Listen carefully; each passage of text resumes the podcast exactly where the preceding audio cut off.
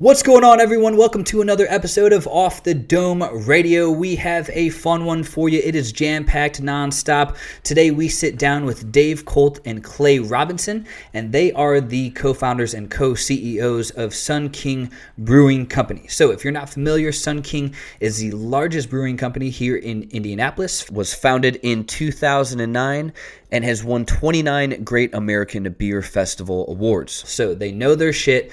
They are no slouch to when it comes to brewing. Uh, in this in this interview, uh, Dave and Clay kind of just go through the whole story about how Sun King was created. You know, from its infancy, just a, a thought of an idea to actually becoming a full fledged uh, brick and mortar uh, business.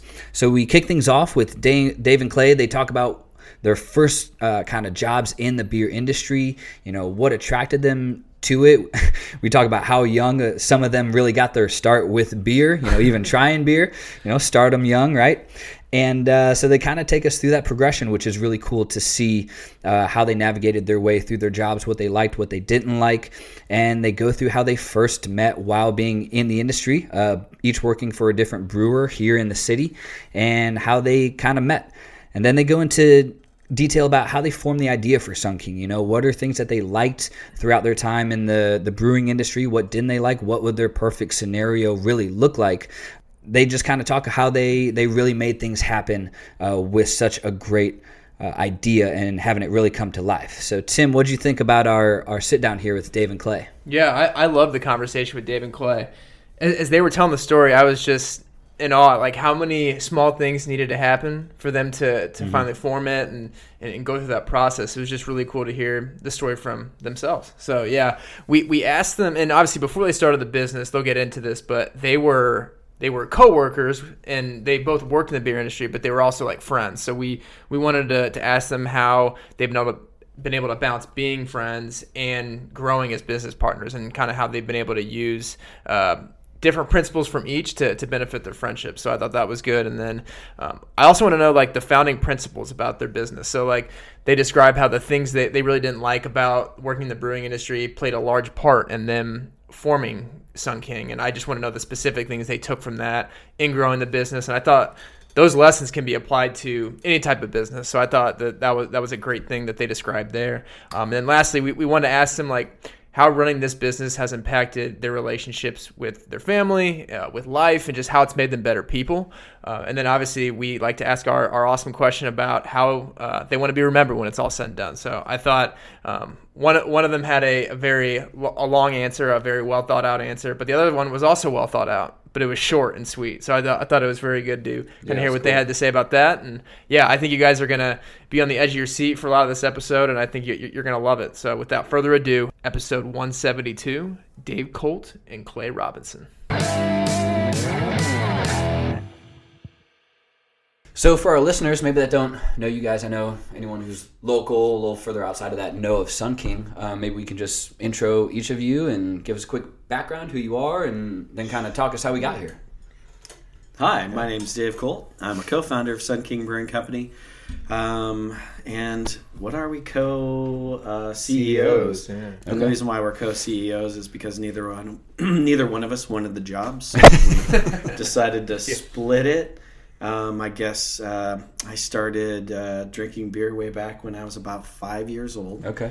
I was hanging out at a family event, and all of these men had these cans of things, and they were enjoying the crap out of it. Some magical thing happened on the television box, and they walked toward it, but left their cans of magical juice hanging out. So I went, "Hmm, what's this? What's this deliciousness all about?" I right. took a sip, and I went, "Hmm, yum." So I'm one of the rare people like this guy who, uh, and I'm pointing to my co-partner and co-founder Clay. Hey everybody, I'm Clay Robinson, uh, co-founder, co-CEO, co-owner, uh, co-creator of Sun King Brewing Company in Indianapolis, Indiana. Uh, I fell in love with beer around the same age, probably about four Start or five. Young. Good for you yeah. guys. Uh, my grandpa uh, drank Michelob, so the like little stubby bottles with the gold foil on it. So it was Very the nice. gold awesome. foil is like, and he would he would sit it on the on the, the table next to his chair, and I would get in trouble by my mom because I would like sneak around the chair and sip on his beer. So um, so I don't know why, but I loved it. And then obviously in college, I drank a lot of of not so great beer, cheap yep. beer, swilly beer, whatever you could get, thirty racks that were on sale. But I worked in a I worked in an English pub that had you know a dozen dozen beers on draft, and then fifty or so uh, at the time. I believe we called them microbrews, mm-hmm. uh, microbrews from around. So I would just like I would get an opportunity to just drink these different beers, and so like later in life when I discovered that beer was more than just that thirty mm. rack of fizzy yellow liquid, it was yeah mind blowing. So yeah, that's awesome. And how did you guys meet? Oh, you know, this just segues directly into uh-huh. it. So nice uh, he brought himself all the way up to college, and then after college, I moved to. I went to Hanover College, and he went to Wabash. I moved to Indianapolis, and you know, started my bartending career, and you know, just trying to figure out what next steps were and all that kind of good stuff. Uh, a guy that was a general manager of the place that I was working at went to start up a brew pub, and I went, "Damn, I've always liked beer ever since I was a little kid." So I'd like to kind of go check that out. Um, and could you introduce me to who the brewer is? Because I've always, you know, been fascinated about how it's made. So, fast forward uh, about a year or so into that, I'm the assistant brewer there, and also, you know, doing some bartending and other things. And in walks this hippie mf'er with uh, hair, you know, down his back and a beard down, you know, partway to his navel. So yeah, I uh, so when I got out of college, I had no idea what I was going to do with my life. I took my first job uh, washing dishes at Roscoe's Tacos on the south side in Greenwood. So, um, and, I ended up working there for a couple of years. His parents were really proud. They were very, very, very, very proud. Uh, for Give sure. the whole what we so, paid for college. You got a degree yeah, to my, do my, that my, whole bit. Yeah. I, my parents actually came home one day, and after college, I, I had saved money, and I like for college, I asked for money from people. So mm-hmm. I went to Europe for a couple months and traveled, and then I came home. When I by the time I came home, I was broke, trying to figure out what I was going to do, and uh, I had gone to a show at the Vogue, and uh, with a hangover, went to grab some uh, burritos with some friends. And his was the first time I'd ever eaten at Roscoe's. I lived in Greenwood, and there was a sign on the door that said "Help Wanted," and I was like. Eh looks like and like the music was all like Grateful Dead, Widespread Panic, Phish. Okay, it was all hip yeah. music, and uh, and I was and I was like, that's pretty all right. And everybody working there was uh, you know was long haired as well, and I was like, uh, sign says you're hiring. Like, what do you pay? And Roscoe said, I don't know. What are you worth? And I said, well, I'm worth a lot, but I need a job. So I filled out an application, and he's like, uh, Yeah, well, you can start washing dishes next week. And I was like, Okay, great. Like, yeah. I don't care. I just wanted a job. So I told my mom, and I was like, Yeah, I got a job. My parents were like, Really? Where? And I go, Roscoe's Tacos. And the joy went straight from her face. Uh, she was like, what? That's when you hit it with the employee discount number, though. Yeah. But mom, look, fifty percent uh-huh. off. Yeah. Saving a ton on groceries. so, and I get a shift meal. Uh, yeah, right. But yeah, so so uh, they were kind of like, you just graduated from Wabash College and you took a job at Roscoe's Tacos. What are you going to be doing? I was like, washing dishes. Yeah. And they're like, oh my god, oh yeah. no. Um, like it's fine. Like I need a job. I don't really care. I'm not too proud to do anything, which right. I think is it's a good work motto in general. Like mm-hmm. so many people are like, I would never do that. Like if I had to, I'd go wash dishes tomorrow because yeah. that's what gets it done. When we opened our Carmel location, it was so busy the first like three days that all I did was wash pint glasses. Yeah. Um, for, so that, that, we could keep service on the going. job training at Roscoe's. Uh-huh, yes. Yeah. Going all the way back. But anyway, so I um, I love beer. The the job I had in college made me love craft beer, and I had some friends who you know had homebrewed and. Uh, I wanted to have decent beer. I would go to concerts. I drove a '85 Volkswagen camper van, and I'd go to shows at Deer Creek, and uh, I and I would have parties at my house. But whenever I would, I would want to take beer. So for parties, I found Circle V, and they were the only uh, brewer pub in town that actually sold kegs because kegs are kind of a pain in the butt for small breweries because they cost a hundred and some bucks just for the shell, and then you loan it out to somebody full of beer, and they don't really, they don't really care to bring it back for like six months or a year. Yep. We've actually had kegs returned to us that people are like, I've had this in my garage for seven years. You're like, we're oh, moving, yeah, and my uh-huh. wife is forcing me to bring it back to you. Yeah, totally. Just like Thank you. covered in dust and dirt. So, so big receivables numbers pretty pretty commonly like you know kegs just go away and, and often don't come back. So a lot, it's particularly at the time nobody sold kegs. So Circle V did. So I went in and I uh, you know I tried some beers and had a beer and filled out the paperwork and talked to the guy behind the bar who was the bar manager. That was it was me. Yeah, that was Dave. And um, so anyway, I'd buy kegs for parties, and then I would also uh, take kegs in the back of my van to shows at Deer Creek, and I would vend five dollar pints out of my van in the parking lot. Uh, oh, that's cool. Bootlegging beer yeah. to help pay for my rock and roll habit, And I did that for a few years, and then uh, in 1999, uh, I'd been at Roscoe's for a couple of years, and I wasn't quite making enough money. Um, and I realized I wanted to do a little bit more, so I decided I want to go back to waiting tables. And uh, I tried to get jobs, but every job interview I would have, um, inevitably the manager of whatever restaurant it was would be like, you seem really great. Really like you. Would love to hire you. Just got one problem. Uh, we have a no facial hair policy. So if you want to work Oh, here, man. yeah, late '90s uh, beards were not in vogue at the Mm. time. not and, cool, yeah. Um, they're like, we have a no facial hair policy, so you'd need to shave if you want to work here. And I would inevitably be like, yeah, thank you very much. I appreciate your time, but I'm not interested. and just straight walk out the door. So I love it. um, Yeah. So I was having trouble finding a second job waiting tables, and a friend of mine had a friend who worked at Rock Bottom, and he had long hair and a beard. And uh, she said, "Hey, my friend Brian works at Rock Bottom. He's got long hair and a beard, so I know they hire hippies, so you should go work there." So. So I did. So I, I edged my way in. I, I knew some folks who worked there. I went through all the interview process. I started working. I almost didn't get the job because for my first interview, they told me to go wait at the bar. And when I sat at the bar, the bartender asked if I wanted something, and I said, "Of course." And I ordered a pint of oatmeal stout. So um, I mean, like, what do you expect? yeah, exactly. At a bar, you're gonna ask was for a a- water? Come on. It was a brewery. It was a brewery. Yeah. And uh, anyway, the general manager is still a friend to this day, and he owned McNiven's on Mass Ave, and now owns one of this a spot down in uh, in in the Garage Food Hall. But Stuart didn't want to hire me because I had the balls to order a beer. Actually, I think more the audacity to, and I ended up being their brewer. It all worked out, and Yeah. but but the first week that we did training at Rock Bottom, the guy who was the brewer, a guy named Tom, was kind of an interim brewer, and we did a brewery tour, and it was the first time in my life that I realized that brewing job was a thing that you could do. Like I knew beer was brewed and I knew people home brewed, but like the actual ability to walk through a brewery and I mean I'd been to Circle V buying kegs. I knew they had a brewery. I knew it got done. I just didn't mm-hmm. realize. And so it was like this light bulb moment of like, oh my God, like this is a job like somebody like I could do. Like I could make beer for a living. So I started asking a lot of questions of the brewers after my shifts and just being really curious about it. And a few months into it, uh, Tom was getting transferred out. A new guy was coming in. He's like, "Hey, new guy's coming in. Me, I'm going. I'm going wherever. Jackson, the assistant's going to Colorado. So there's going to be an opening coming up. Bill will be here in a few weeks, and I'd like to introduce you to him because you ask a lot of good questions. You've got a really great work ethic, and you got a good head on your shoulders. And I think you'd be a great brewer." And I'm like, "Oh my God, seriously? wow. What? Wow! Like That's really?" awesome. And that was kind of the thing that like turned the corner for it, and was like, "Wow, this is like this is a job that I could do." Totally. That's awesome.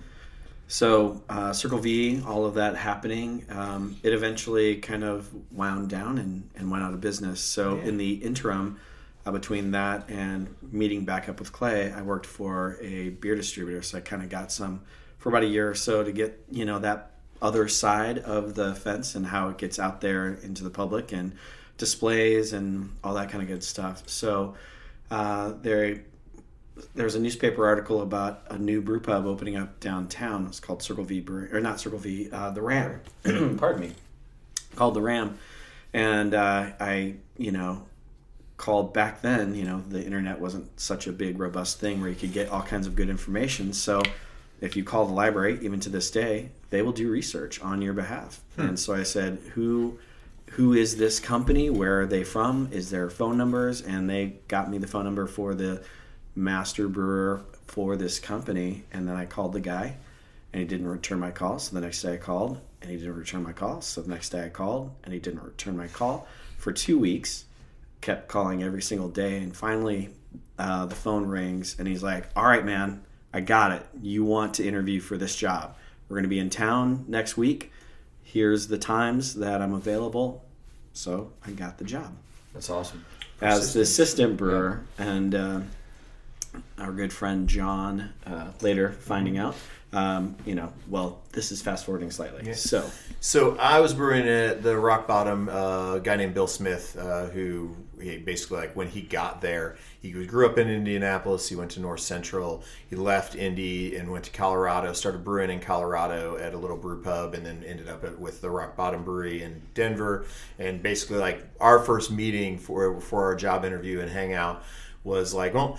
Tom says you're a good guy and got a good head on your shoulders. Let's go have some beers and see if we get along. See, now that's an so interview. That was my interview. So it was great. So we, we actually we went to the Broad Ripple Brew Pub and we played. Uh, we, we drank some beers and then we went somewhere else nearby and played pool. Um, and we spent an afternoon together. And uh, then we went by Great Fermentations and he bought me a couple of uh, like the Joy of Home Brewing and a couple books um, when it was actually here on 82nd Street. And uh, yeah, and so we basically just spent an afternoon hanging out. He's like, Tom, highly recommend you. I think we'd get along like how about how about you start ne- next week? I'm like great. So um, you know during this whole kind of time and conversation he's like look I, I just moved in from colorado. I took this job because um, it gave me an opportunity to run my own brewery but i grew up here and i want to be west so i have to be here for a year before i can transfer out and if you can work as hard as you can learn as much as you can and bust your ass when i get an opportunity to transfer out i will recommend you for my job and i was like okay well that sounds fantastic so um,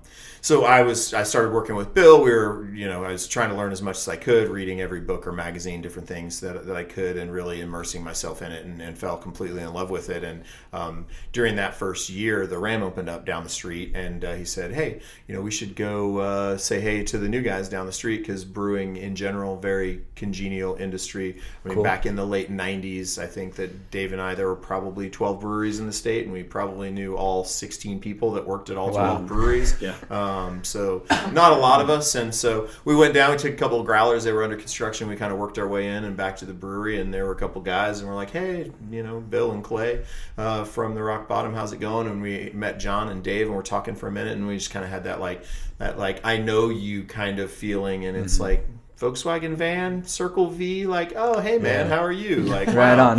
yeah, we've known each other for a few years now, so Yeah. that just kind of led to that easy, like, oh shit, man, we go, we go way back, and now we actually do the same job, just like two blocks away from each other. And there were three brew pubs downtown, and again, we knew everybody at all three of those, and so we'd go to each other's beer tappings and pop to one another's place on a Friday after work for beer, or you know, just kind of hang out and get to know each other. Started talking about life and music and all of the other various things that we had in common. So we just became friends over that period of time. Um, yeah. Yeah. That's awesome. Yeah. So when you guys met then, Uh-huh. from there, how did it transpire to, hey, we can do this a little differently, a little better. We can run our own shop. Took- that took years. That did take years. Yeah. So while it feels like you know maybe we burst onto the scene and an overnight success, um, uh, Clay ended up becoming the head brewer as as was you know Yeah, a little over a year later, Bill got an opportunity to transfer to Seattle. I did my interview with the director of brewing operations, and he said, "You're totally underqualified, but uh, I, I, I think you can do this job. Yeah. So congratulations." I was like, "Okay, great." Love it when a plan comes How- together. Totally. Yeah. Like, wow, that was a totally absurd plan. I went Yeah. from never brewing a batch of beer in my life to running my own brewery in like 16 months. That's so the guy that was the head brewer at the Ram uh, was from uh, Seattle, and he missed the mountains. So he actually talked to Clay, and Clay got him a job with Rock Bottom in Colorado, Yeah, so he could see some mountains again, which then allowed me to move up to be the head brewer at the Ram. okay. So How- that is the However- source of the conflict and Yes. how we got together. Yeah. However, a a lot of what we have built and created at Sun King is a direct response to the other jobs and life experiences we've had that we did not enjoy. Um, Okay. So uh, uh, at Rock Bottom, they had a uh, they had a thousand dollar bonus if you, as a manager, which brewers were considered managers. We went to management meetings, we trained staff, we were involved in all of the day to day operations of the business, and uh, they actually offered me a position in Colorado. And at the time, I was kind of struggling. I wasn't sure. I mean, I loved what I did. Uh, Rock Bottom at the time was kind of grooming. There were some corporate culture changes going on. They were grooming for what eventually became a sale to a private equity company. Um, just general business stuff. My dad is an entrepreneur, and he'll involve get in the story a little bit later. But um, I'd seen this type of thing growing up from companies, and so I wasn't super happy, and I wasn't sure if I went to Colorado that I would still be happy, even though I thought going to Colorado would be like the would would be a great thing for me. My sister lives in Colorado, I was like, okay, no, I'm not going to do it because I'm not really sure where I'm at with this right now. So I do know a really great brewer down the street who wants to move west. So I introduced John. I basically like, uh, much like when I did like Dave's been very good with me at different times, and like later when I start when I started working with him at the Ram, he kind of like basically just paved the way for me. So I paved the way for John to get this job at Rock Bottom, which he left, gave Dave an opportunity to move up, and I was like, oh hey. Uh, there's a management signing bonus, so I just hired a manager for you guys, and so like thousand bucks, man. Yeah. Where's my thousand bucks? And um, my GM's like, oh, that's a good point. I never thought about that. And like it was for restaurant managers, which half the time the restaurant manager would be there for six months and move on to another job. Brewers tend to stay put for okay. longer, especially in that era. Anyway, so I he's like, let me ask about it. So he runs it up the food chain of the middle management and other things and comes back. He's like, yeah, so brewers aren't technically considered managers, and uh, you're not going to get your bonus. And I'm a principled individual in general. Um, right, and, right. And I literally do I, not cross this. Yeah, yeah. I, I, learned spite from my mother. Um, thanks, Judy. Um, so, uh, but it was literally I was like, you got to be fucking kidding me. And yeah. he's like, no. And I'm like, how the fuck am I not a manager? I go to fucking management meetings every fucking Wednesday. Mm-hmm. You know, I train our staff. I do this. I'm responsible for an entire cost center that I have to keep in line. Like, I'm as much of a manager as anybody. And I got to tell you, I think that's complete bullshit. Yeah. And he's like, I get it. I'm really sorry. Like, I'll see what I can do. I'll talk to some more people, see if there's any changes. And at that point in time, like, that just shut me down. I was like, you know what? Dang. That's fucking bullshit. Like, I went from like working from a company that, while it was a bigger corporation, it was based in Colorado. I felt like they really cared about me. To like, wow, really? Like a thousand bucks? What is a thousand dollars to you? Like a mm-hmm. thousand dollars to me at third, uh, well, actually like 27 years old and, you know, was a lot. I'm like, man, it's a thousand dollars. What can I do with that? So anyway, but more than anything, it was the principle. And I was like, you know what? Yeah. Ah, so it made me really upset, and I I mulled over it for a while, and uh, and and I probably drank way too much and had a little bit too much fun, and was like, what what am I doing here? Like these people don't care about me, and I'm not sure what I'm even doing with my life. And so at 27 years old, I decided that I would quit my job um, and do whatever. I didn't know what it was. I basically actually it was in the summer, and I gave them six months notice, and I was like, hey so just so you know, end of the year comes, I'm leaving and I'm never coming back. They're like, you're giving us six months notice. I'm like, I know it takes a long time. Like, there's not a lot of brewers. You got to find a replacement for me. I'll work mm-hmm. through the end of the year. I'm not like terribly upset. Like, I still enjoy my job. I sure. just you violated my principles, and I can't, in good conscience, continue to work for you.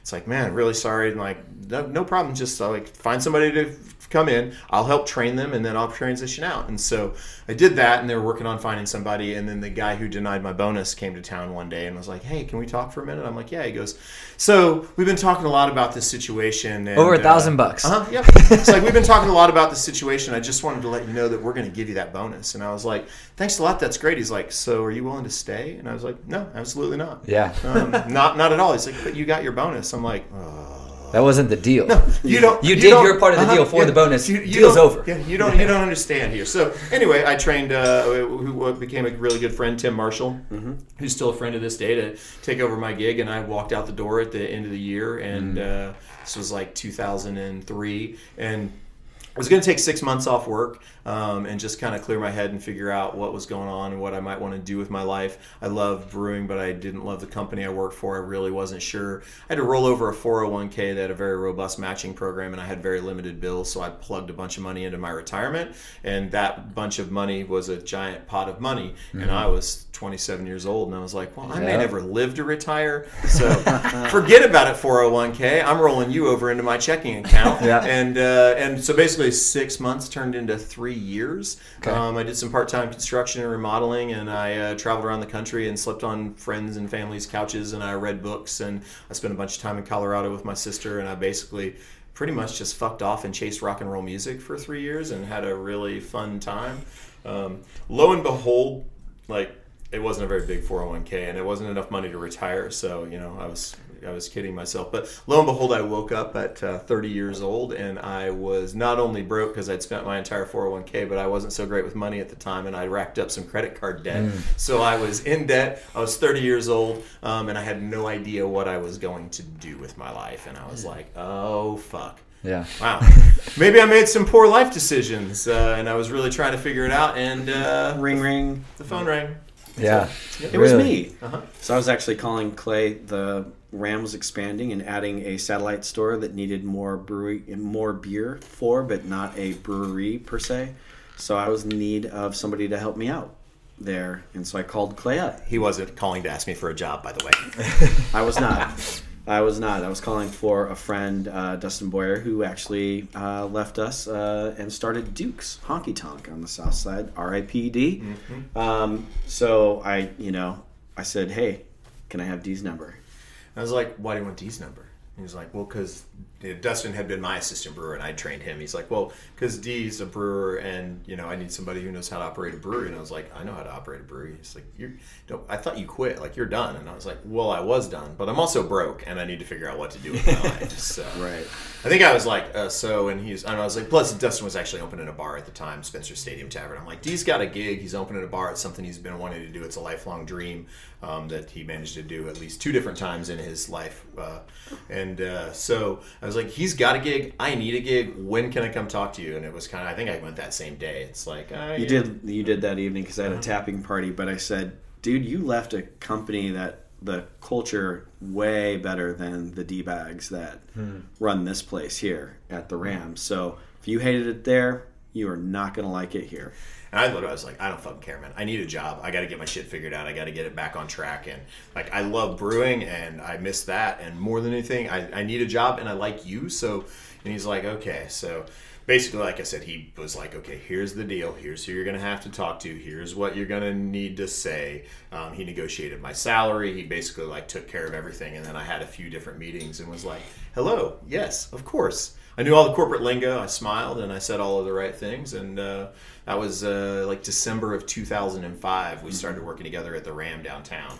And um, yeah, and so Didn't have to shave for that one. no, no, Okay, they cool. didn't. Uh, they didn't make me shave at all. So they West were, they were Coasters are pretty tolerant of you know. Got it. Things had changed a little bit. Beards are way in fashion now. Practically everyone in the room has. Yeah, it's beard. almost a requirement. to Dave's counterculture. I am counterculture in brewing. Got it. Clean shaven. Um, so yeah, but uh, it was honestly it was like a week or so in at the end of our first or second week working together at the Ram. We were having a beer and started a conversation that was, "What would you do if you could open your own brewery?" And uh, I'd love to say that was it, but that led to basically what was a three-year conversation. Um, and So it's kind of odd because that three year conversation, just those simple things like what was your best job? What was the worst job that you had? Um, what would you do? All of these things. We weren't planning on setting out a game plan for a brewery. We were just having some casual conversation. But as the craft beer movement, you know, started to happen more so in Indy, in Indiana and Indianapolis in particular, um, people started coming at us with all of these fun ideas to go work for them and open up a brewery for them. Yeah. So yeah, we we had been talking. And it really was. It was more of like what drives you crazy, and I was full of a lot of corporate ire and angst and other things, and we just would talk about shit, bitch about things that you know, working for a company out of Washington that would send down mandates that are like, you need to do this or make this style of beer. Like nobody wants to drink that here. Or like in Washington, they had like late night things where like the bar would be busy and they'd have like club night, and like, well, that doesn't work in Indianapolis, but you're Yeah. forcing our entire establishment to play dance music and be open until 2 a.m. when there's no one here for it. So Right. just like this, all this is kind of silly. So um, we both got approached by people who had money and thought that breweries were cool and would want to open a brewery. Um, but what we realized through those conversations was that the people with money didn't know anything about opening a brewery and that we knew exactly how to open a brewery so they couldn't do it without us but none of them were like oh yeah we'll give you equity or anything they're just like hey i want to do this thing. I'll put in some money you be the brewer. And you know we realized that five years from now we'd be in the same position doing something that we love potentially for somebody that we maybe didn't get along with or see eye to eye. And that's when Yeah. it was like well we see eye to eye. This is probably about two years into the conversation. It's like, well, mm-hmm. we see eye to eye. We get along really well. We've known each other for a really long time, and we're good friends, and we work well together. Like, we know how to operate a brewery. Why wouldn't we come up with our plan? Wait a second, we've been coming up with our plan. Why wouldn't we come up with our plan Right. and then find somebody with money? And it's like, oh yeah, there we go. So uh, we kind of flipped what people were coming at us with and decided to do our own thing. Which originally, because we had come up in brew pubs, and honestly, in the late '90s and early 2000s, the only thing Indiana had were brew pubs. There were probably 17, 18, maybe 20 breweries in the state. Every single one of them was a brew pub. Um, there was there's some people who packaged and distributed beer in bottles or kegs, but everybody had a brew pub, and so we were kind of planning that. We had a chef friend and a restaurant operations friend that we were working through menus, and we were going to do seasonal beer with seasonal food and we spent a full year meeting every Sunday for like three hours, and we would talk about spaces. We were looking in Fountain Square and Mass Ave and Broad Ripple and Carmel, and like Fountain Square hadn't come along, and Mass Ave was already priced out, and same with Broad Ripple and Carmel wasn't what it is today, but still was pretty pricey, and like nothing was working. And opened a restaurant cost a lot of money, and opened a brewery cost a lot of money. So we just it was like banging our heads against a wall. And then one day, Clay says, what if we just make beer? Um, come out of one of our meetings, we had some menu tastings. we were just getting nowhere. Like we couldn't even figure out a corporate structure, and the four of us just we got along great, but we just couldn't get it together. And I was like, if we just make beer? And Dave's like, do you think that would work? And I'm like, man, I I traveled a lot, and like there's all like look at all these different cities and think about this brewery and this brewery, and like there's these things happening in other cities, and there's breweries that are just breweries and they sell beer to the people of their city, like mm-hmm. you know. And then it's like look around Indianapolis, we have we don't have there's not no one's doing that. Yeah. Um, so I went home. Uh, I, I, I'm famously bad with uh, with math. Sometimes I'm really good. Other times I'm really bad. But uh, I was doing all the Excel spreadsheets for the company at the time. I'm also really bad at that too. But I, I worked through it all. But I was doing spreadsheets and, and just simple stuff to run numbers. And I went home and I pulled out all of the servers and all the kitchen staff. And you know, from working in restaurants, we'd had some spreadsheets that you're like, okay, let's adapt these couple of things and work out some costs. And I took out all of the restaurant related costs and basically left in two guys who knew how to make beer and loved to do what they do. Put together a brewery. Uh, tap rooms had recently become legal in Indiana. Like you could actually have a brewery and have a tap room and have people in for samples and sell direct to them. That was illegal for a long period of time, but that had recently been something that's like, okay, that can happen. And it's like, okay, look at all this. And I went back and I'm like, okay, you, you take out all this, the numbers are completely different, but like we can make this work. And um, so that was kind of the thing that's like, okay. At that point, it was like the, the, the brakes broke off the train and it was headed downhill real Love fast, it. straight to hell. You're like, okay, there's Yep. no stopping this motherfucker. Um, so yeah, so we had we had all these ideas, and at that point, we're like, okay, now we start really planning and talking, and we were working together at the Ram. We had to work. Our, our salaries were based on 50 hours a week, and then once a month we had a walkthrough from a regional manager who would come in and make sure that all of our copper was perfectly polished and like every single inch of the place was clean, uh, which is great because cleaning is very important in, in brewing. Uh, copper polishing, not Life very in important in general. brewing. Yes, life in general. It's a good cleanliness is a, is a good thing, but um, we'd have to shut the brewery down for like two days at a time and polish every an inch of copper once a month um, from top to bottom, and that would be really frustrating. Which to this day we don't have any copper in any of our breweries. Not we do have in our distillery we have copper, but we But we don't polish it. Sure, shit, don't polish Hell it. no. Uh-huh. Yeah. Really so anyone listening wants to start a brewery, uh-huh. You know, No. you're gonna polish some some No. big pieces. yeah, well, I mean, some people do, some people don't. I worked at Yeah. Rock Bottom and had copper on my tanks for years, and Rock Bottom didn't make you polish copper; Hmm. it just patinaed. Metal, metal looks good when it's like that. Stainless steel shines up nice, but copper's a bitch. Anyway, so we'd be polishing that stuff, and you're just kind of like, oh man. And so we were grinding through all these ideas, but we were working day to day, and we, you know, we couldn't make beers that we were going to make for ourselves because we had a. You know, people are always like, oh, did you like come up with your recipes while working for the Ram? Like, no, because we had a contract that said anything we made, we would actually have to. That would become property of the Ram. Right. What really? So that the last year of working oh, together man. was the best, most fun because we would we would lose our names and our recipes if we made beers for them. So whenever we came up with something, we had to come up with an idea that was good enough to like pass through the corporate structure and be a decent idea, and a name that was good enough to not seem like we weren't trying, but wasn't good enough to be something that we would want to take with us. Yeah. Yeah. totally. If we came up with a good name, we'd be like, look, pocket. Put in the bank. Yep. Yeah, love it. there Yep. you go. What's Yeah. just below this? What's off-brand? Yeah.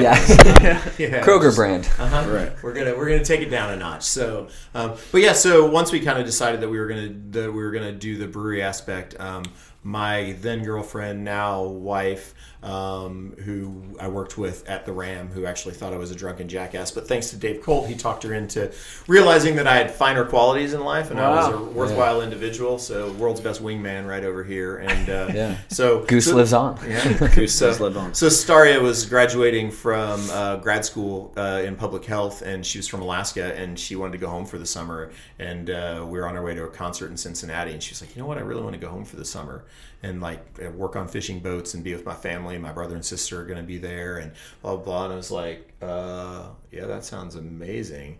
And I'm like, "But I'm working on this brewery idea. Like, I don't know." And then we just kind of talked, and I was like, "Okay." what if I quit my job and go to Alaska with you for the summer and then come home and like my full time thing is to make this brewery work. And if mm-hmm. it works, it works. And if it doesn't, we figure out what else we do with our life. And so it's like, okay, let's do that. So so that became the plan. So, you know, I told Dave and he's like, What? but but we're working on this thing. I'm like, I know, but I'm never going to write this fucking business plan if we're stuck in here 50 hours a week. I'm tired. I'm angry. Yeah. I really got it. I mean, yeah. he knows me well enough to know that every once in a while I just got to fucking get away. Mm-hmm. Um, like I'm, I'm a, I'm a go to the wilderness and be around nobody kind of person. Okay, gotcha. Got to recharge I, batteries. I pilgrimages. So, yeah. so anyway, so yeah, that's I went. Dave actually stayed behind. We couldn't tell anyone we were opening a brewery. Um, I didn't want to tell anyone we were opening a brewery until it was a reality because I'd known enough people in life who were like, "Hey, I'm going to do this thing," and like a year later, like, "How's that thing?" They're like, "Still working on it." When people so, ruin your shit too, yeah. they get their opinions and then mm-hmm. they plant seeds in your mind, and it's like, yeah. you know, we're always working on something, and you don't give away everything because people ruin shit. Yeah, no, that's they do. They, they yeah. really do. So I mean, we had our idea. We knew we were solid. We found a guy actually to replace me that had been brewing down the street at Rock Bottom, who was a good friend, and actually who was good enough that we knew that if Dave worked with him for the next year, that he could replace him. So like we were conscientious employees mm. of like, okay, well let's find ways to replace ourselves so we don't leave our employer in a lurch. So let's work on this secret plan over here. And um, so yeah, so then I went to Alaska for a few months, helped my parents or my in-laws remodel their house came back and when i came back i didn't tell anyone i was home and i basically stayed at home. I locked myself in the house. I wore pajamas and like all day. My wife would be like oh wow you're still in your pajamas. I'm like yeah but i'm working on this spreadsheet and i'm doing these things and i'm writing the business plan and on thursdays i'd go visit dave and have some beers and talk about where we were at with various things and so wrote the business plan and tried to put down the ideas that we had onto paper and refine the budgets. At that point in time uh, i pulled out my dad who was 70 at the time um, who was an entrepreneur had probably in his lifetime has started over 100 businesses out of them maybe wow. 10 of them were successful two or three of them were really successful um, and a lot of them failed you learn a lot from failure it mm-hmm. turns out um, but uh, mm-hmm. yeah you do a lot of people yeah. like that's i think it's a societal issue because everybody's so afraid to fail or doesn't want to do things and people get so upset when they fail but if you actually you know I, I wrote six business plans before i wrote the sun king business plan and none of them ever made it anywhere and i would show them to people who were mentors and they'd kick the shit out of them. And I would leave the meetings feeling really disgruntled. But by the time I got to the Sun King business plan, I mean, the business plan that we put together was bare bones, brass tacks, two guys, love a thing, we're going to do this thing. It wasn't like I used to write business plans. You come up with great ideas and you're like, oh my God, and then we're going to do this and it's all blue sky. And so we really yeah. just pulled all of that stuff back. So I was having my dad just look over the business plans and give us notes and kind of to kind of work on that. But the summer before all of this was happening, they were traveling in Washington and Oregon because my parents had retired and were traveling in a motorhome. And my dad had called me and be like, "Oh my God, you, I'm in Washington and you'd never believe this place, or I'm in Oregon and I'm at Rogue and this is amazing." So he saw what craft beer could be, and it wasn't happening here. And Dave and I knew enough to know that we knew a lot about beer, but didn't know shit about business. So, mm-hmm. very true statement. Yeah. Mm-hmm. So he was, you know, uh, Clay's father, Omar, is an excellent mentor on that front. Gave us a crash course in being mm-hmm. an entrepreneur. Um, we were great at the nuts and bolts of production and you know streamlining that, you know, quasi engineering on that front.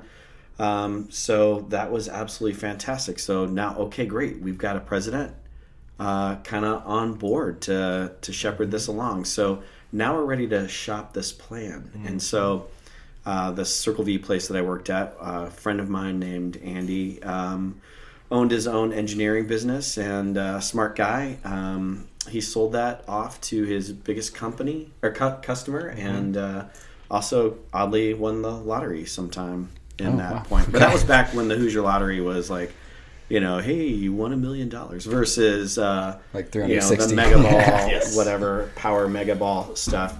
So um, I said, hey, you guys should probably take this business idea and let's let's pitch Andy. He's gotten a lot of these things, and he's going to poke all the holes in it that we need to, so we can really just kind of fine tune this for the next pitch for you know getting it ready for whomever is going to be in the game on that front. Yeah, so we, we thought that finding the money would be difficult. we'd really I finished the business plan maybe in October of 2008, and uh, um, uh, on this one weekend, Dave went off to the Great American Beer Festival, courtesy of the Ram, because the prior year he'd won a medal at the GABF for a Doppelbock that he aged in a bourbon barrel. Yep. And uh, so he got a free trip to the GABF, um, which is, you know, if you're not familiar with it out there, the Great American Beer Festival is the country's largest single largest beer festival. It's the like most prominent festival. Thousands of breweries enter thousands of beers, sweet. and they get peer peer judged blindly. So Cool. and it's like whoever makes the best of the best. So winning a medal there is kind of like it's it's the pinnacle of, of most people's It's the career. Super It's- Bowl. yeah. Got it. Okay. right on. So yeah, so um, Dave went out for that, and Omar and I went to a meeting with Andy at the Ram on the north side because Andy had kind of stayed in touch with Dave, and with Dave Bruin there, who would come in for tappings, and I'd met him a few times, and we just kind of shared the idea that we were working on with him a little bit, and so we sat down to go over this whole business plan with him and just talk through it. And his wife Anna joined us, and we were going over all this and talking, and uh, he asked a lot of good questions at the time. There was a hop shortage going on due to some uh, due to a fire at a warehouse in Yakima and some other uh, issues with weather and crops. And so he's like, "Well, listen to NPR. There's a hop shortage. What do you got for that?" And the year that I'd been gone, or the time that I'd been gone to write the business plan, and Dave had stayed behind, he'd worked with uh, our providers to actually um, we had some friends in the industry and it's like hey we're doing this secret thing. Like we need to have hop contracts. We need to have access to raw materials and all these things. So he'd lined up hop contracts. And it's like well i'm glad you asked about uh, the worldwide global hop shortage because if you'll turn to uh, you know the back of the right side of your folder you'll see hop contracts for the next five years from uh, Brewer Supply Group, and it's like, whoa, man, you guys are really on your shit. And so asked a lot of different questions, and uh, you know, he was kind of like, okay. It's like, so you're gonna do this? Like, you guys don't know shit about business. Like, what's your involvement, Omar? And my dad's like, yeah, they're gonna do it. Like, I'm in for at least the first five years. I'm gonna leave my motor home and park my motor home and come back to India. And you know, like, I'm in. I want to make these guys successful. I'm gonna be a mentor. I'm gonna be involved. And you know, we were talking, and Andy's like, all right, we're in. It's like, Okay, you're in. That's awesome. That's great. Yeah. that's great. You're in. Okay, super cool. So you're just kind of like, all right, that's fantastic, and like you're in. All right, you're in. Great. Okay, so we kind of wrapped up and got out to the car, and I looked at my dad, and I was like, did we just get funded? And he goes, I don't know. I think so, but I really didn't want to press too hard. That meeting went really, really well. He's like, I'll call Andy tomorrow and we'll catch back up on some things and I'll see like what level he's in. Yeah. You know, at le- I know we've at least got an investor. I'm like, okay, well, we'll just we'll take the win and uh, leave. So Dave's out in Colorado. He calls the next day because lo and behold, at the Great American Festival, Bear Festival, we won. Two medals, a gold and a silver in the same category. That's awesome. Oh, wow. Okay, we only got to send two beers in. So Perfect timing. Yeah, so Omar got to call to check in on Andy and say, "Hey, uh, have you heard from Dave? Oh yeah, by the way, he was out at the Great American Beer Festival, and uh, two of the beers that uh, Clay and Dave brewed for the Ram won gold and silver in the barrel aged beer category. So how much are you in for again? um, Yeah, totally right, right. Yeah. So and Andy's like, "No, actually, like we're we're a hun- we're hundred percent, and that's great fucking news. Like that's really exciting. Oh, that's 100%. sweet. And he's like, I've got some family and friends, and you know, I, he went to Rose-Hulman. He's an engineer. Got some engineering buddies. Like, I'd like to spread the risk among an investment group, but uh, you know, we were raising a half a million dollars. So Okay. it's like that's what we basically started at Sun King with five hundred and eight thousand dollars. And That's awesome. Um, and it was like, okay, well, great. So all of a sudden, we were funded with like one lunch meeting, and then we're like, oh Yeah. shit, like this is This is really, real, yeah. really, Yeah. really real. So right. yeah, And- so- go ahead. When, when you're uh, shopping for funds like that, and I know you you've known Andy, but how did you guys approach those conversations, relationships to make sure the money didn't change the culture you guys were chasing? Because you guys had poor experiences elsewhere. Yeah. How do you make sure that doesn't So affect what that, you're? that was actually a large part of why I pulled my dad into it was to protect our collective asses. Okay. Um, so at this point, Dave Colt, I mean, he, he's my brother uh, in many ways, but he's pretty much been adopted by my dad. I think my dad actually calls Mm-hmm. Dave slightly more than he calls me for business stuff these, days because I've been trying to, as my dad retired, reestablish a more dad father son, and although business is always a little bit a part of it, but um, I wanted my dad involved because uh, honestly, I mean, Dave and I both know, I would say, dozens of people who were in our situation who um, helped someone open a brewery and they were lucky to get 5% as far as equity goes. And so bringing my dad along was very much a, a, a move of like, all right, so Andy's group was the major investor. Omar put in a, some actual money, but he also got sweat equity. We got sweat equity, um, and it was really a thing where it's like, okay, so he helped devise the overall structure. So the initial, we have one other partner, Steve, who's an attorney um, who loved our beers and would come get kegs filled once a month. And so actually, he was the first guy we pulled in because we're like, we're going to start a business. We need an attorney. Steve's an attorney. He's a business attorney. He's a Oh, business perfect. attorney. Business Yeah. and And loves your beer. Legal. Yep, uh-huh. So we pulled Steve back one like one day. and We're like, hey, we're going to start a brewery. Would you maybe be our attorney? We'll give you a couple points of equity, and uh, you can maybe do our legal work, make sure our contracts look good, and be a part of a brewing team. And he's like, and I get uh, I get to be I get to own a brewery, and there's probably free beer involved. Like, absolutely. okay, great. And uh, yep. So Steve's our partner. Had me to a beer. day, but but so basically, Omar kind of devised this structure and there was a lot of back and forth because because Andy's a very nice guy and he's a good man of the people, but he was also putting up most of the money and had this like, well, we're putting up most of the money, so how does this power structure lay out? And Omar devised this power structure essentially where. Uh, Omar and Andy's investment group were roughly equal, but owned slightly less than 50%. Dave and I were exactly equal and each owned like 23.5%. So the money nor the like intellectual property and the like idea prowess and Omar is like look without these guys we don't have a business and you know they deserve to have a a, a serious chunk of this mm-hmm. because without them we've got nothing I appreciate that you have the money but Yeah, so the money guys needed one of would need one of us to vote in something, mm-hmm. and vice versa. We'd have to have one of the money guys Okay. so that we could, Yep. you know, Yeah, the, basically, I mean, it was a really perfect balance. division of going in. I mean, going into business with somebody is tough. You got to grind through a lot of things. I mean, once you're, we're practically married at this point in time. Um, actually, I mean, we have contracts and all of these other various Yeah. things. So, um, but businesses can get tense. So it was basically designed so there were four of us who owned and operated Sun King, and it needed three of the four of us to make any like major decision around it. And I can tell you that every single one of us lost at something somewhere Mm-hmm. along the way, but we would grind through it to a consensus. And very rarely, like we never actually even called votes on anything because we just vote, get yeah. get to a point and like sometimes there'd be something that Dave or myself didn't think was a great idea and so you know you you would have to work through it till we got to a point that worked and you know so so it made for a really nice kind of balance and i think the other great thing is you know and that's one of the reasons that neither one of us wanted to start a brewery with somebody that we hardly knew that had money is that we'd known each other for a long time. He and andy had known each other for a long time. My dad and i had known each other my whole life. And so there was kind of this really easy familial like trust level amongst us. And like Andy's closeness with Dave and vice versa all around left us in this position where nobody's trying to fuck anybody and Yeah. we're all really just trying to do the best thing for the business um, so we're I think we're really fortunate in that respect Yeah. so And I know Tim and I have kind of, you know, had our own way of handling being in business with a friend. So you all really knew each other very well. How did you separate business, friendship? I know you had to have three out of four to do things, but how did you make sure, like, hey, like we're friends first? How do we not fuck that up by now doing business? Or, you- or was that never really a concern? Um, I mean, you know, you do hear about all of these horror stories of friendships, marriages, all kinds of things breaking up, dissolving. The all the folks that uh, started Circle V, none of them are really friends with each other, and none of the you know um, couples are still married. So it can go sideways in a pretty big hurry.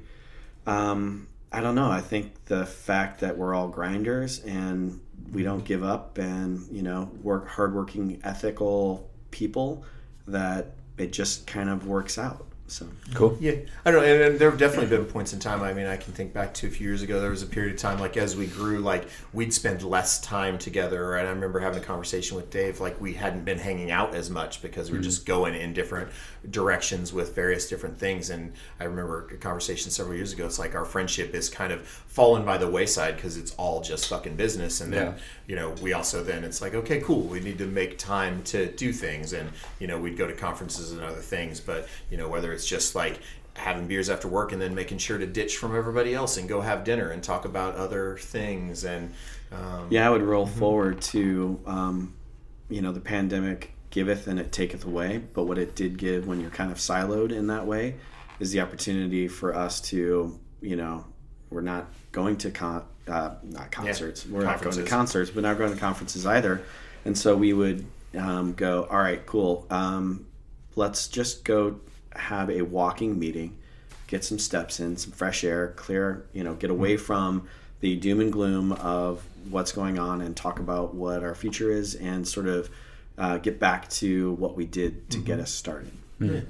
And you intermix a little bit of life. Obviously, life's changed a lot. Dave's got kids. I've got a kid. People grow and all of these things. So, you know, it, it, understanding other people's life situations and sharing elements of that as friends, and then understanding the the the heavy kind of entwined that we are for a lot of our period at Sun King, like Dave runs liquids. Um, I'm a professional brewer by trade, but years ago I gave up brewing and I have a degree in rhetoric and I was really interested in marketing and PR. And so I ran forward with that. And Omar did business and Andy's an engineer. And honestly, for the first probably five to seven years, we were all kind of in silos just running forward. Mm. And we would have these brief meetings where we talk about these different things. And then my dad retired maybe five years ago, and that put us in a different position to start running the company. And then again, eventually we just stepped up to, to CEO it together, and so we started working closer together at that point. But then when when March 14th or whatever of 2020 hit, like every day past that. Like every day in 2020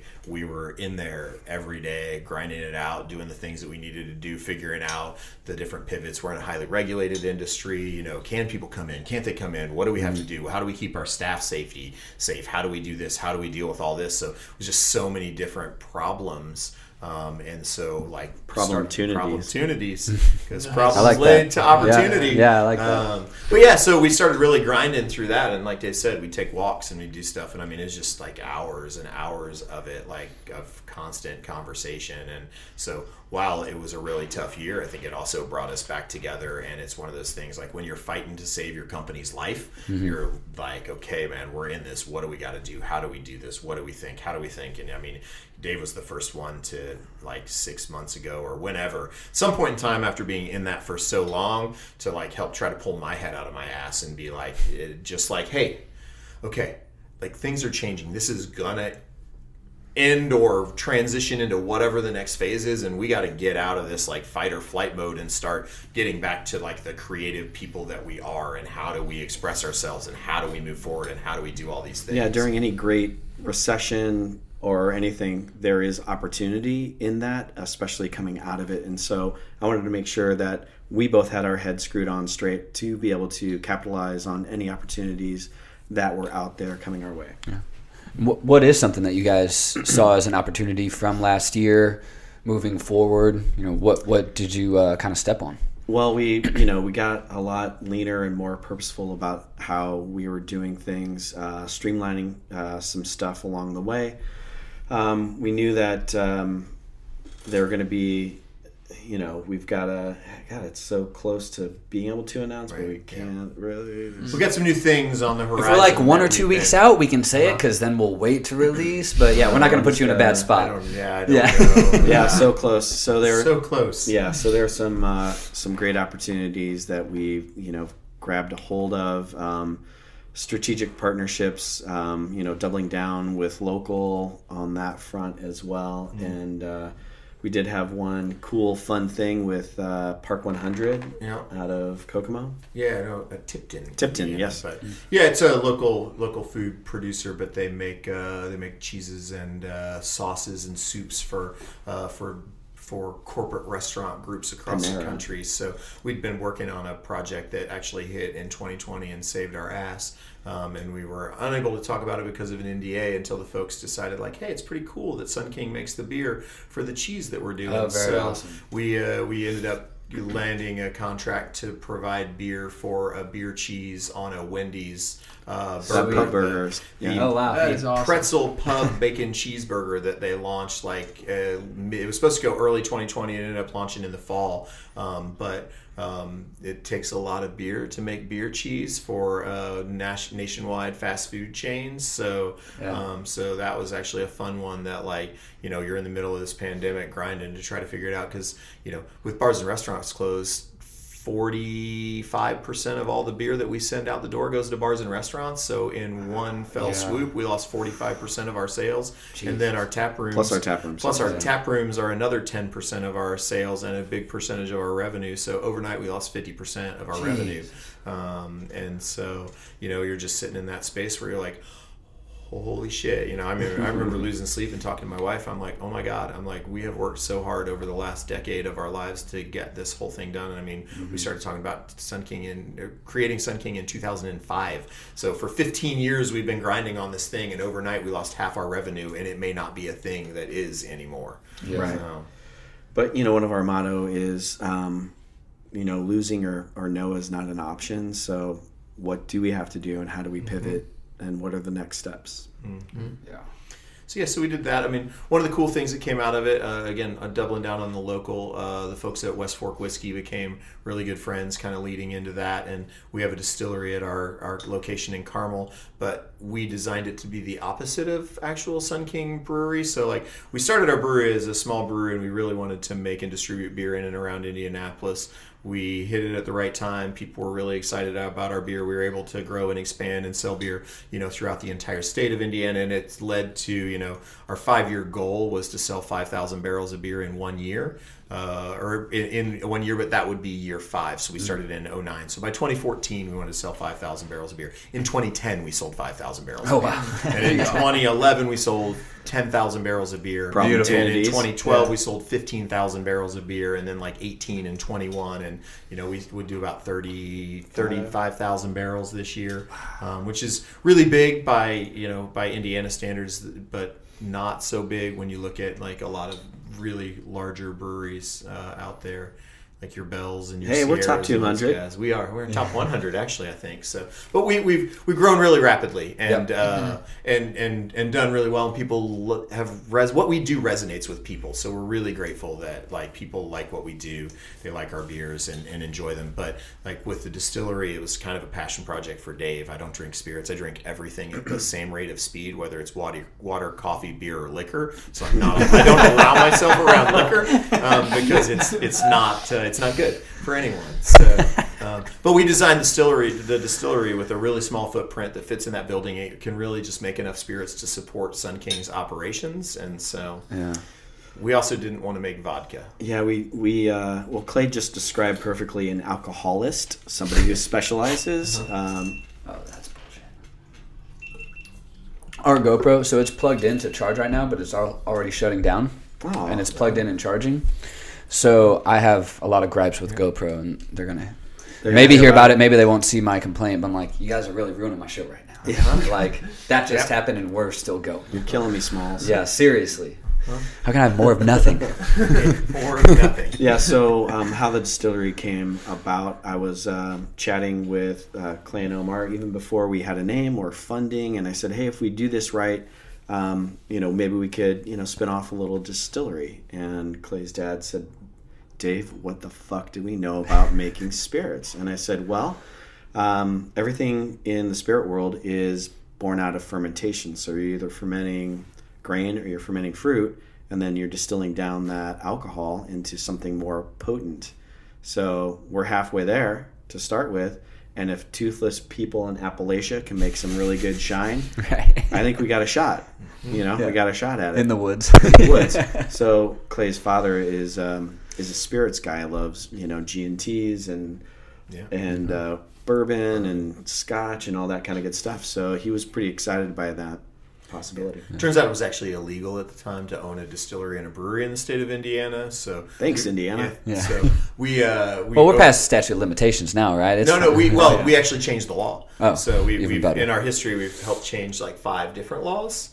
Okay. Um, s- Most of them have to do with breweries' production abilities because when we started in 09, the you, a brewery could produce up to 20,000 barrels of beer and operate a tap room and self distribute beer and do things like that. And then we uh, we were getting up to 15,000 barrels. Our friends up at Three Floyds were close to 20, and we realized that a law needed to be changed. So Omar, my dad, and, and Nick Floyd got together to lobby. Uh, to lobby uh, the Indiana legislature to raise the barrelage limit so that that we could all continue to grow, um, which was successful. Um, and actually, everyone told us like you can't just change a law. And Omar doesn't really take no for an answer, and I don't think Nick does either. They're like, Mm-hmm. well, we got to do it. Let's just Yeah. do it.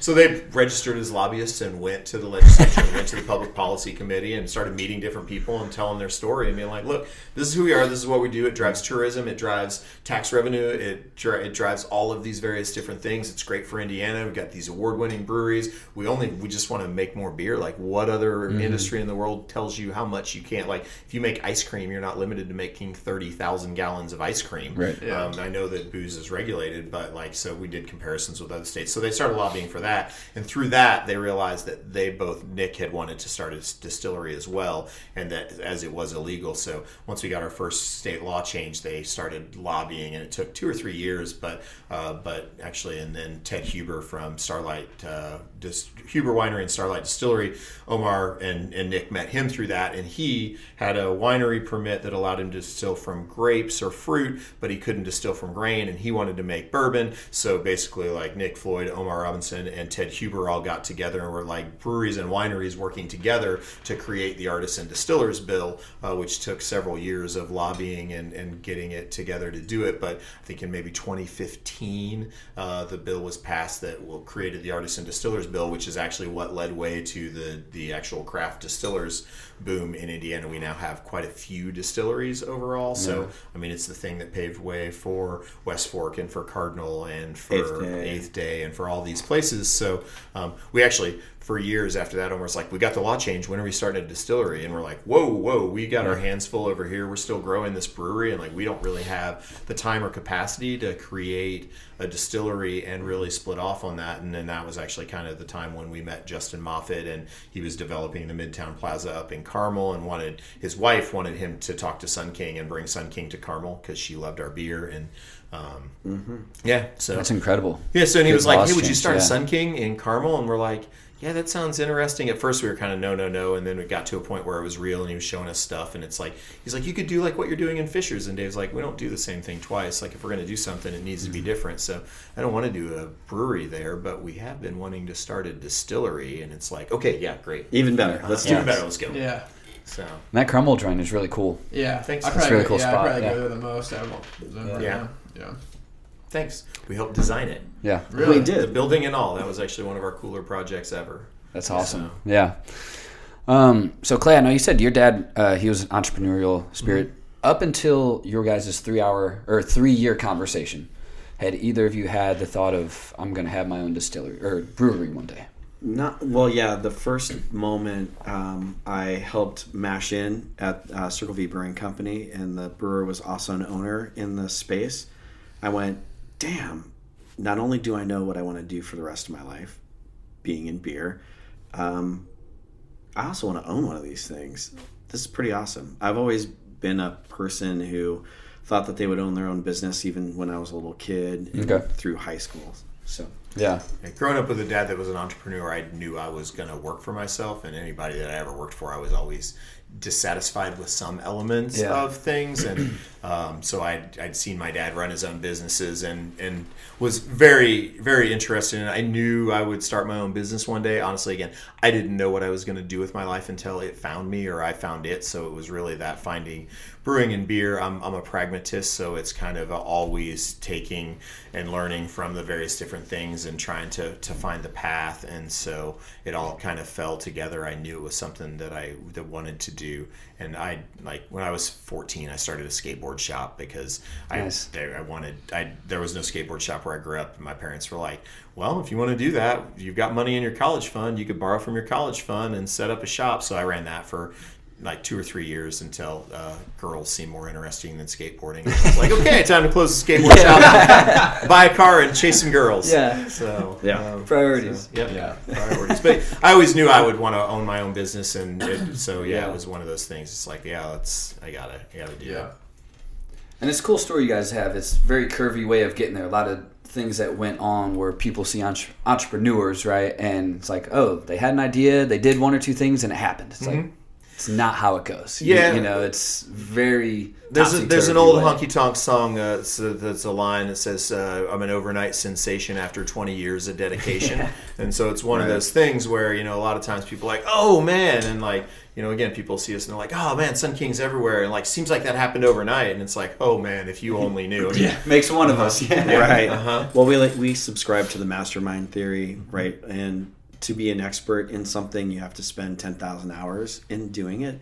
So we had done that in our, you know, mm-hmm. running our own, you know, breweries inside of a restaurant, inside of a chain, mm-hmm. and so we kind of figured all of that stuff out. Yep, and yeah, and I, I, I firmly believe that like I was raised the entrepreneur in my dad. I also was raised listening to motivational tapes, um, and as a kid riding around on road trips with my dad. I hated it, Got but it. like all of that like stuck in my brain. Um, just like the power of positive thinking and really trying to believe in yourself and set goals and achieve things. And um, the mastermind theory kind of is an element where you know everybody tells you like anybody can do anything they want if they really put their minds to it and work hard, which is true to, to some limits. But you know, the idea that um, if you take stock of yourself, it's great to look at yourself and be like, "Hey, here are my strengths." But the thing that nobody wants to do is take a look at your weaknesses. And if you take a look at your at your weaknesses and then you surround yourself by people who complement those weaknesses, then you create a mastermind team. That's really great, and that's actually kind of the way we approached Sun King. In that we had a couple of beer guys, uh, different interests in beer. Like when I left brewing in my late 20s i knew i didn't want to be 40 years old and still scrubbing mash tuns and, and cleaning stuff and brewing and, and doing all that stuff. I knew i kind of wanted to be on to some other thing in my life and i also knew that if i did another thing i would want to do marketing and pr so i kind of created my own evolution of a job for myself. Dave um, has loved beer since the moment he tasted it and, and still like he brews every tuesday at Fishers at our small batch and he distills in the afternoon with meredith and carmel and is still intimately connected every week with that side of things. And so we both had different kind of interests and as we grew as a company it's one of those things. And when i was starting a brewery a friend of mine was like what are you starting a brewery for? I'm like because i love to make beer. And he's like don't start a brewery if you want to make beer for a living. And i laughed. I was like larry what are you talking about? He's like no. If you love making beer and you want to be a brewer for a living go be a brewer somewhere. He's like but inevitably if you start your own brewery there will come a time when you look at what's going on around and realize that you can pay somebody a lot less money to actually make the beer because your talents are going to be needed to run a business, do marketing, do whatever else you're suited for. And I was like, ha ha ha. And then a year or two later, you're like, oh yeah, I can't really do this Yeah. anymore. I got all this other stuff. Hate it when people are right So- about shit. Yeah, totally. Damn it. Totally. yeah. Uh, like earlier uh, when we were talking, you were saying how there's a lot of things that when you're working for someone else, things that you didn't like that kind of drove some of your decision making in business. Is there any anything specific that you didn't like or anything that Absolutely. that guided like So many. How much time like- do we How- have? how long is this podcast? Yeah, as you were like forming the business plan and like the founding principles of Sun King, like anything that sticks Well, out. this is the classic one that um, gave birth to our community development program. Clay, Mm-hmm. take it away. So when I worked at Rock Bottom as a company, we were encouraged as the brewer and even the management team to work with local charitable organizations. We did a lot of stuff with the arts when I was at Rock Bottom and like find groups that were going on or if somebody approached you about a fundraiser to like figure out a way maybe donate a keg to to an event um, and be a part of the community and support it. And so after my four years at rock bottom a couple years off i resurfaced out at the ram and as folks realized i was there i had people from different arts organizations there were nonprofits that i'd worked with and created relationships show up and be like hey you know you used to support us over here for this. Would there be any way? So i'd ask dave and dave's like oh i don't think that's gonna fly. It's like we can ask and like after the first ask it's just like oh no. And basically it was like hey you know there's this great event going on it benefits so and so and they were hoping that maybe we could uh, donate a keg. Absolutely not. Don't care. Don't Yep. care. So so the Ram was very much a company like don't care, don't care about the community, don't care about anything. So I actually in Indiana beer alcohol laws are very unique um, but the only way you can discount beer in indiana is if you do it all day there's no happy hour law. So that's why like five or growler fill friday is a six dollar growler fill all day on friday. So if you offer a special to any person at any time you have to offer it to every person all day. Um, so there's no happy hours in indiana that you can like have a happy hour but it's just discounted food. You can discount beer to your employees if you're a brewery. So like our employees if you work at sun king you get 50% off uh, off of your beer and that's legal. Um, or or if you're a, a 501c3 or nonprofit organization, you can discount beer to them. So um, at the time at the Ram, I didn't know all of that, and I basically would have these groups, and I would actually get a discount. So a lot of times, I would just buy a keg for half price and then give it to them, mm. and be like, "All right, cool, you're having this event. I'll spend 70 bucks, and I'll give you a keg. Just make sure it gets back to me." So I just to support, I would do that. So that was one of those things that it's like, okay, well, if we're going to be a brewery, if we're going to be a brewery and a part of the community, how do we support the community? And that's really mm-hmm. like it started with gift baskets to people for silent auctions, and then as a small business, people would come and they're like, "Hey, can you donate a keg?" And honestly, we started out, we needed every dime we could get, and we realized the discount to nonprofits, and it's like, what are you going to do with a keg? And they're like, well, we're going to have an event, we're going to charge people twenty bucks, and then they can drink all they want, and we're like, that's a terrible idea. um, how about this? Like we sell kegs for X amount. We'll give you a third off the keg, which basically puts it to a price that covers our rent, our, our overhead, our our staffing, our raw materials and things. So you're supporting us by actually paying for the product. And instead of just letting people drink whatever for coming to the event, you go ahead and let them into the event for free because your event is fun and then you sell them beer for $5 a pint and you'll buy this keg for $100 and at $5 a pint you will sell it for $600 yeah. so you make $500 for every and they're like Whoa! Who said you weren't good at math? Uh-huh. Yeah, yeah. that's some top notch shit. Yeah, so I told some days I'm on point. So thankfully this one was recorded. Yeah, uh, but yeah, so we kind of started doing that, and we started working with these organizations and helping them figure out how to execute events, and then using the power of people's interest in Sun King and our marketing prowess to say, hey, we're here, we're doing this, we're supporting this, that, or the other thing, and so we would, uh, you know, we would do use discounted beer so that they could figure out how to raise funds. And uh, pre-pandemic 2019 uh, the beer that we donated, discounted, gift bags, all the various things. Uh, we started several years before that. Like, hey, we do a lot of this. Like, what what what's the value of this? And um, so you know, we we do these things, and then people sell the beer for five dollars a pint. And in 2019, we had over a million dollars worth of economic impact to local charitable wow. organizations. And then 2020 like turned it on its ear, and we're like, okay, now we're still. This summer it came back, and we started doing more of these events, and we have four refrigerated sprinters, three refrigerated trailers, and so we do beer logistics for a lot of community events, uh, a lot of like church beer fests, even like Catholic mm-hmm. school beer fests, various different you know nonprofit organizations. We work a lot with Second Helpings and Dress for Success and Trusted Mentors and a lot of other just organizations that are around doing all over five hundred. Yeah, wow. over five hundred. Very cool. Local organizations and anymore it's how can we help and figuring out ways to do it. Sometimes it's connecting people with other people that have resources that they need. But being a good community steward was one of the things okay. that came out of those conversations. How do you treat your employees was another one because we work for companies that just treat people like shit and mm. you know we treat our we treat our staff well. We care about them. We want them to be happy. I mean, to the point where like Dave would have lost his job if they knew he was opening his own brewery. He, they actually tried to fire him the day he gave them 30 days notice um, hmm. because he was leaving. And uh, we've had staff like people are always afraid, and it's like, you know, what do you want to do? Like we just we're doing some reviews right now. I'm like, hey, what's your three to five year goal? And they're like, I don't know. Like it doesn't even have to have anything to do with Sun King. If it's a if it's a personal thing, our general manager in Fisher, she and her husband want to open their own bar uh, one day, and if that, and we're always like, hey, if there's anything we can do to help you, you want to learn. We've helped people, yeah. helped a guy on our team start his own brewery. We've helped other local businesses start. We helped uh, Circle Kombucha. Yeah, Circle Kombucha, Ash and Elm Cidery. Um, you know, Andrea worked for us for a year while she was figuring out some things just because she needed to learn the business and was a friend. But you know, we really try to invest in our employees. We've had employees that going through the pun- going through the motions that weren't happy, um, mm. and then you know, like Dave pointed out, it's like you're not happy here. What is it that you want to do? And then helping them find the thing that they want to mm. do. Yeah, so that awesome. they can go on and be happy, and then we can find somebody else to do their job that's happy to do their job. So love it. Yeah, yeah, and that'll go so far. Like people will remember how you made them feel. Mm-hmm. Like those people, right. like, hey, you helped me figure it out. I had a rough year, yeah. and I was with you guys, so you know that yeah, goes, mean, speaks. Dave volumes. always tells people when we're doing culture tours with our staff and talking to them, it's like Sun King may not be your last stop. It doesn't have to be. Like if you yeah. get here and you love it and you find something that you do and you want to stay here until you retire, that's great. But you know, particularly in our tap room, a lot of our people they're part time um, because their day job is mundane or doesn't have a lot of like people interaction or is it a desk or on zoom all day and they work for mm-hmm. us part-time two days a week because they just want to have interaction with people and it's a fun environment and they get respected. Yeah. And a beer discount. Yeah, a beer discount. not a bad let's perk. not forget that. Yeah. Um, so tim i know you have a four o'clock client call I want to make sure we get through everything that we want to get through. Uh, anything Sorry, else? we took a lot on that uh, story. No, thing, it's cool. but That Loved was, it. That was a deep dive. That's We what don't we need to wanted. go That's that That's deep. what we wanted. Thought it was awesome. Yeah. I, mean, Um, I think we hit most of the questions that you had, right? Yeah, because we, we always ask like the same one to end it. I just Oh. want to make sure if there's Oh, anything else that you guys want to touch on beforehand. Tim, you have anything else? No, I'm, I'm good on mine. I do have one more quick one uh, before our last one. Um, one I've kind of started uh, asking people as of late is how has being a business owner helped each of you outside of being a business owner?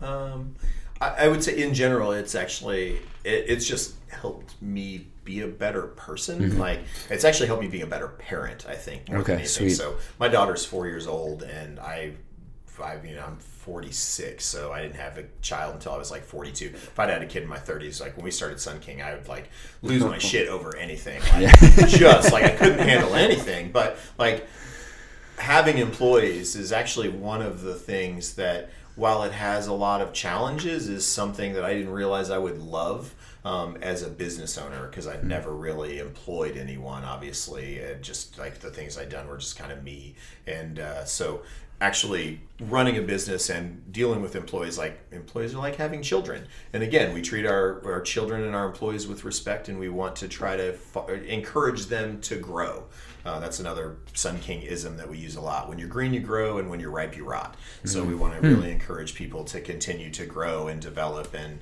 you know, we offer all of our jobs externally, but also internally. So whenever we have an opportunity, we want to make sure that everyone on staff knows. Because maybe you work in a tap room, but you took a tour and think that you'd love to learn how to make beer. So you might want to start over here in production, or maybe you're in production and might want to actually get out into a customer-facing role or go into sales. So we want to we we continue to grow our business in, in an organic manner and create opportunities because we want to give opportunities for those people. Um, but being a businessman has it's just leveled me out a lot and like especially I was telling Dave on the way up we were talking about it uh, earlier and it's like you know 2020 did a lot of things, but like after getting through that last year and everything Mm-hmm. that's gone on in the last year and a half, we had a couple new supply chain kinks that hit today that are really big. He's being like- very generous with kinks. Yeah. it's a major blow to our profitability Uh-huh. structure. So it's just one of those things where a giant uh, multinational conglomerate decided that small businesses like ours can fuck off basically Mm-hmm. and push us off into a corner, which mm-hmm. will then increase. We'll have to buy through a, another supplier instead of direct from them, which will increase our can costs tremendously. I mean, probably almost doubling mm-hmm. our cost of goods in cans. So, but neither one of us are shook to the core about it. Yeah. I mean, we're on the right side of the grass, able to take Yeah. nourishment. It's like, so- all right, well, Yeah. we're gonna have to figure that one. out. Like literally, I mean, it's you. It's everywhere right now, and they finally started talking about inflation out there, even though prices have been rising a Yeah. lot for a long time. And they're like, no, don't worry about replace inflation. Prices will stabilize. And then all of a sudden, it's like, oh, we're suffering from record inflation. I'm like, well, if you weren't, if you didn't notice that already, you Yeah. just really had your head in the sand. Yeah. for sure. but Uh, like, politicians. they're like, because Yeah, right, everything costs more, and logistics costs more, shipping costs more. The like literally everything that goes into beer costs more. I just saw an email before I got here from our distributor talking about a, a, an overall price increase in the market for beer. So you know, and it's it's going to happen everywhere Mm-hmm. because because that is the case. But um, yeah, so just things like that. It's like Yeah. okay, I just kind of take things much more in stride, and Mm-hmm. and having been a business owner, and you know, it's, there's a statistic. I think like less than 5% of businesses make it to be five years old let alone 10 years old so Mm-hmm. Yeah. at you know 12 now and and going on i mean we work really hard to run a smart business and to take care of our people and to offer a good quality product and to not cut corners and to do things the right way and i mean those are things that i think we already subscribe to in our life and we try to have those roll through in our business but it all is very cyclical and like the values and the benefits that i get from being a business owner and the experiences that i've had have helped shape the person that i am and it just kind of keeps rolling forward It's awesome. Love it. Love it. Dave, how's it helped you outside of being a business owner? Uh, not really at all. It's been Okay. kind of a drag. All right, good talk. Last question. you have to spend a lot more time with me Yeah, I would say that um, first and foremost, there's a higher level of interconnective thinking that goes on when you start to see um, a bigger and bigger, bigger and bigger universe as you kind of have to connect all of these things. You know, we have production, we have sales, we have marketing, uh, we have HR, we have accounting, all of these things, and then how all of the interplay with all of those things work and then you tur- turn that around and you look through the rest of the world through this lens, then you have a greater understanding of how the world works and why things are the way that they're built. Mm. Flawed, yes, because we're humans, but also um, beautiful and exquisite in some ways too. And then you bring that all the way back down to your singular relationships, individual relationships, and also with, you know, your kids. I've got three of them. They are snowflakes, right? Each one is unique from the other, and each one has a different level or, you know, motivational, you know, buttons to push and ways to explain for them to understand how the world works through through my eyes and through my wife's eyes and that sort of thing too. So it's you know it's just yeah like okay. that. Yeah, I like that. Great. Yeah. Um, so our last question we always like to ask people. Dun dun dun. Yeah, right. um, when it's all said and done, how do you each want to be remembered? Like, how do you want people to remember Dave Colt, Clay Robinson? Yeah, we got that deep real quick. Yeah, yeah. yeah. I saw I saw that on the on the sheet lurking, and I was like, okay, think about that. What's that going to mean? Yeah, I yeah. did. I didn't give it much thought. I was like, oh man. I mean, it depends on. Uh, what, I honestly thought we were going to run out of time before we got to that one. So. I, I, it, it's definitely a weird thing. I mean, I think that mm-hmm. there there are certainly you know I I, I don't know I, I think that overall uh, what I've tried to bring to the world is fun. Um, so, like even through Sun King, we try to bring our own personalities and our fun to it. And I'd like to think we've created a really, a really fun, iconic brand that people relate to, and that it brings joy to people's lives, and, and they're happy about it. So, um, you know, but depends on which point in time. I used to be a bit more of a hothead, so I'm sure that there's some people sure. who haven't seen me in over a decade who'd be like, "Man, he's a real asshole." Yeah, yeah, um, yeah. But uh, but I don't know. I mean, I'm always trying to grow and change, and I'm a different person today than I was a year ago. And I think that if you're not if you're not striving to grow, change, and be better, um, then, back to the green you grow yeah. and ripe you rot. Yeah, love so, it. Yeah. Um, you know, in general, I again, I yeah, I I, I think that Sun King works because it's a genuine endeavor by both of us. It's something that we love and that we care about, and we're here and we do it every day because we fucking love it. And yeah. it's a lot of fun and we enjoy it. So, you know, I, I, I, I guess really that we created something that was fun and that it was good and that it gave back to the world. And, you know, at the end of the day, you know some of our staff will talk to other people and like you know the stuff that we say to our people is true and like some people be like it's not bullshit. Like we are who we say we are. It's the mm-hmm. stuff that we talk about with our staff is the people who we are. And you know I, I guess i think i would hope that people would think that i'm genuine and that i gave it my best shot and uh, and created something that was that was fun and unique and that uh, you know at the end of the day i never gave up because yeah. that's who i am. Absolutely. So, I love that Dave, how are people going to remember you? Three words kind, caring, and fair. That's it. There you have it. Mic drop. All right, hey, we really appreciate you both of you being yeah. here, hanging with us. Uh, let oh, us have man, some of your time. Yeah, thanks for letting yeah. us share so, our story and uh, yeah, being interested in hanging out. It was nice chatting with you. Yeah. All right, everyone. Thanks for listening. Thanks for hanging. We'll talk to you next time. Sorry Peace. about the GoPro.